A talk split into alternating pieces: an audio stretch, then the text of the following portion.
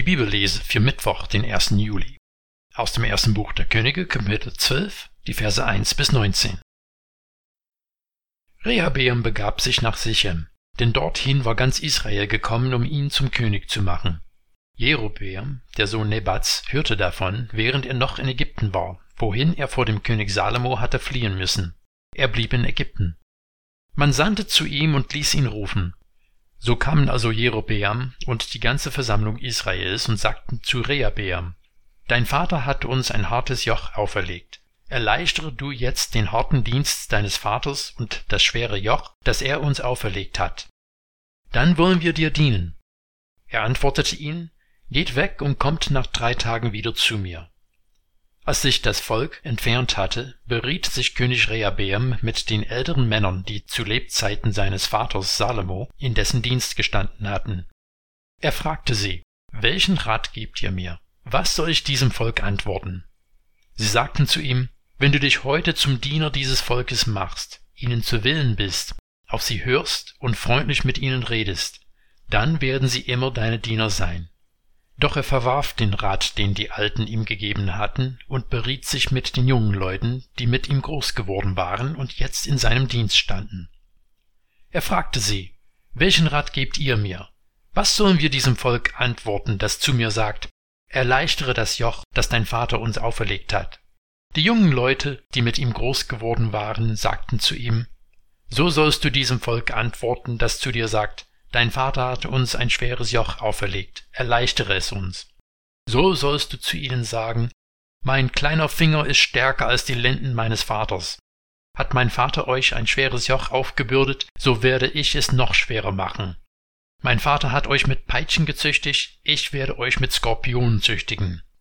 Am dritten Tag kamen Jerobeam und das ganze Volk zu Rehabeam, denn der König hatte ihnen gesagt, kommt am dritten Tag wieder zu mir. Der König gab nun dem Volk eine harte Antwort. Er verwarf den Rat, den die Älteren ihm erteilt hatten, und antwortete ihnen nach dem Rat der jungen Leute. Mein Vater hat euer Joch schwer gemacht, ich werde es noch schwerer machen. Mein Vater hat euch mit Peitschen gezüchtigt, ich werde euch mit Skorpionen züchtigen. Der König hörte nicht auf das Volk, denn der Herr hatte es so bestimmt, um das Wort wahr zu machen, das er durch Ahia von Shiloh zu Jerobeam dem Sohn Nebats gesprochen hatte. Als die Israeliten sahen, dass der König nicht auf sie hörte, gaben sie ihm zur Antwort, Welchen Anteil haben wir an David? Wir haben keinen Erbbesitz bei Sohn Isais. In deine Zelte, Israel.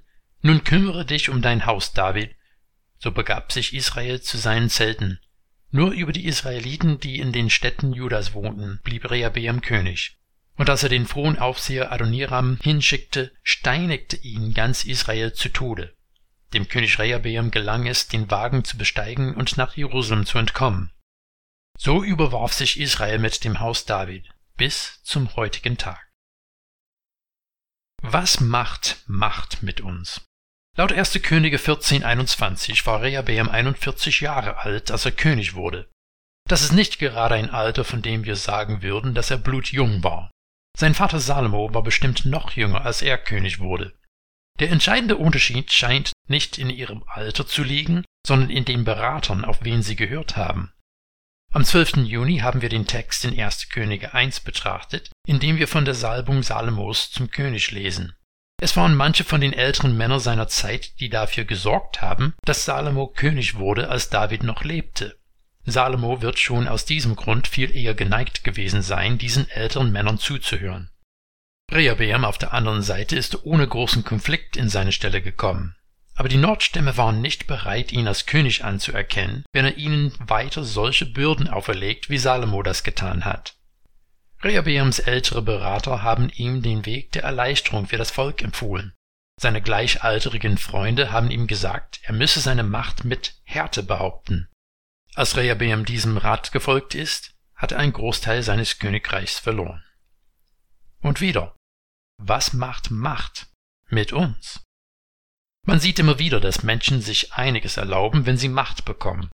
In verschiedenen Ländern sind erst neulich Prozesse gelaufen oder sie laufen noch, weil Menschen in den höchsten Machtpositionen ihre Stellung für persönliche Vorteile missbraucht haben sollen. Man erlebt es an der Arbeit, in der Schule und im Verein. Und leider Gottes auch in der Gemeinde. Es gibt immer wieder die Menschen, die ihre Machtstellung ausnutzen, um anderen gefügig zu machen. Aber wir sollten uns selbst nicht täuschen. Es gibt auch die Macht der Machtlosen. Viele Menschen verstehen es sehr gut, subtile Macht auszuüben. Aber wir dürfen Macht nicht allgemein verteufeln. Macht muss ausgeübt werden, und es ist sehr gut und förderlich, wenn Macht richtig ausgeübt wird. Jeder einzelne von uns steht in der Verantwortung zu überlegen, in welchen Machtstrukturen stehe ich und wie gehe ich damit um. Setze ich Macht ein, egal ob offizieller oder inoffizieller Art, um anderen zu dienen oder um meinen eigenen Vorteil zu suchen. Prüfe dein Herz und bitte den Heiligen Geist, dir zu helfen, deinen Einfluss und deine Energie im Sinne Christi einzusetzen.